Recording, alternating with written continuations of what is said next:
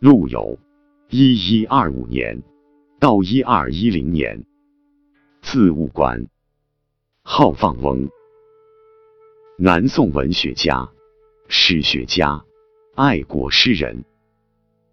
嘉泰二年（一二零二年），宋宁宗诏，陆游入京，主持编修孝宗、光宗。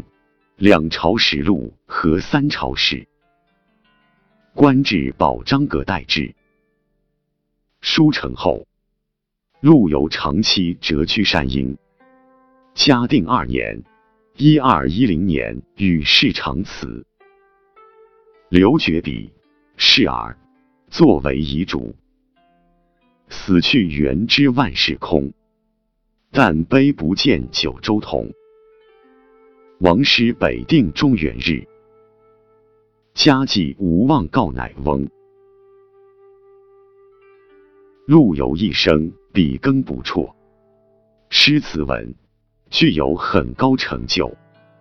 其诗语言平易晓畅，章法整饬谨严，兼具李白的雄奇奔放与杜甫的沉郁悲凉，尤以饱含爱国热情，对后世影响深远。陆游也有史才，他的《南唐书》简和有法，史评色彩鲜明，具有很高的史料价值。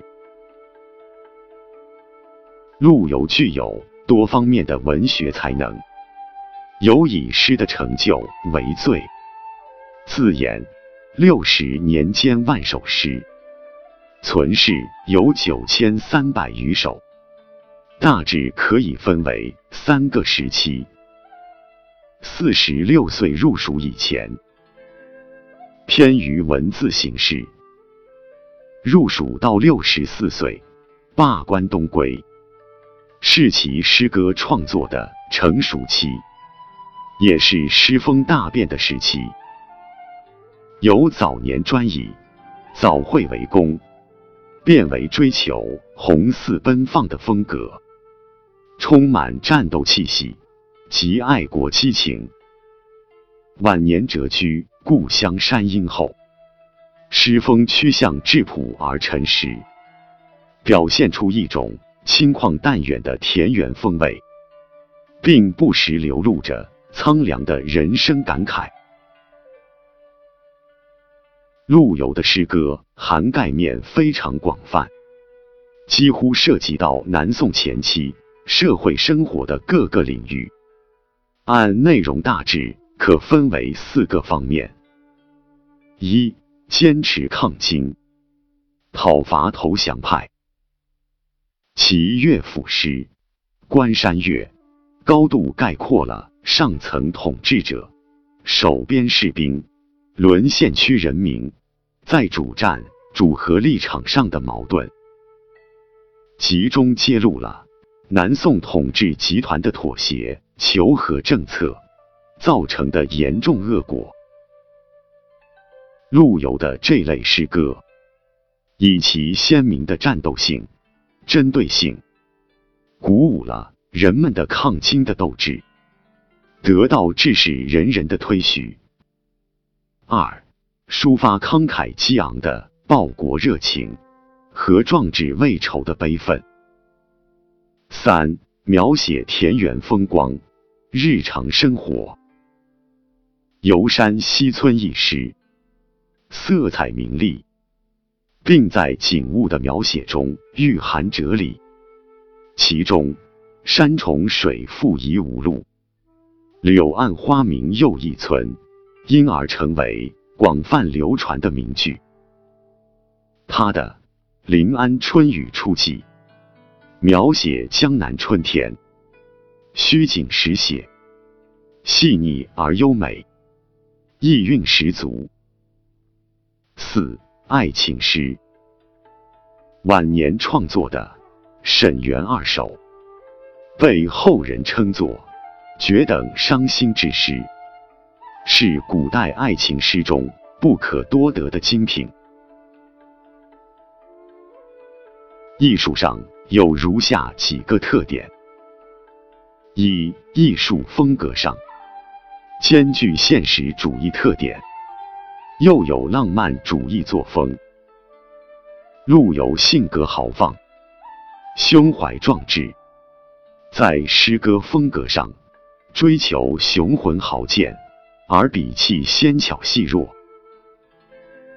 形成了气势奔放、境界壮阔的诗风。二语言平易小畅，章法整饬谨严。陆游反对雕琢辞藻和追求奇险，其诗语言清空一气，明白如画。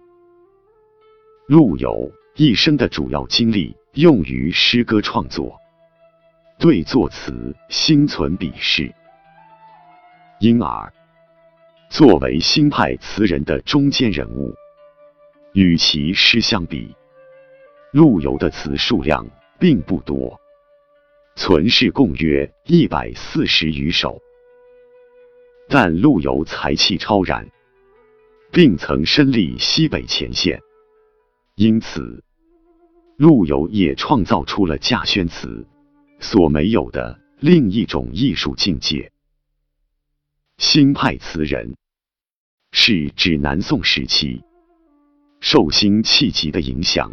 而形成的一个诗词流派，其成员。主要有陈亮、刘过、刘克庄等。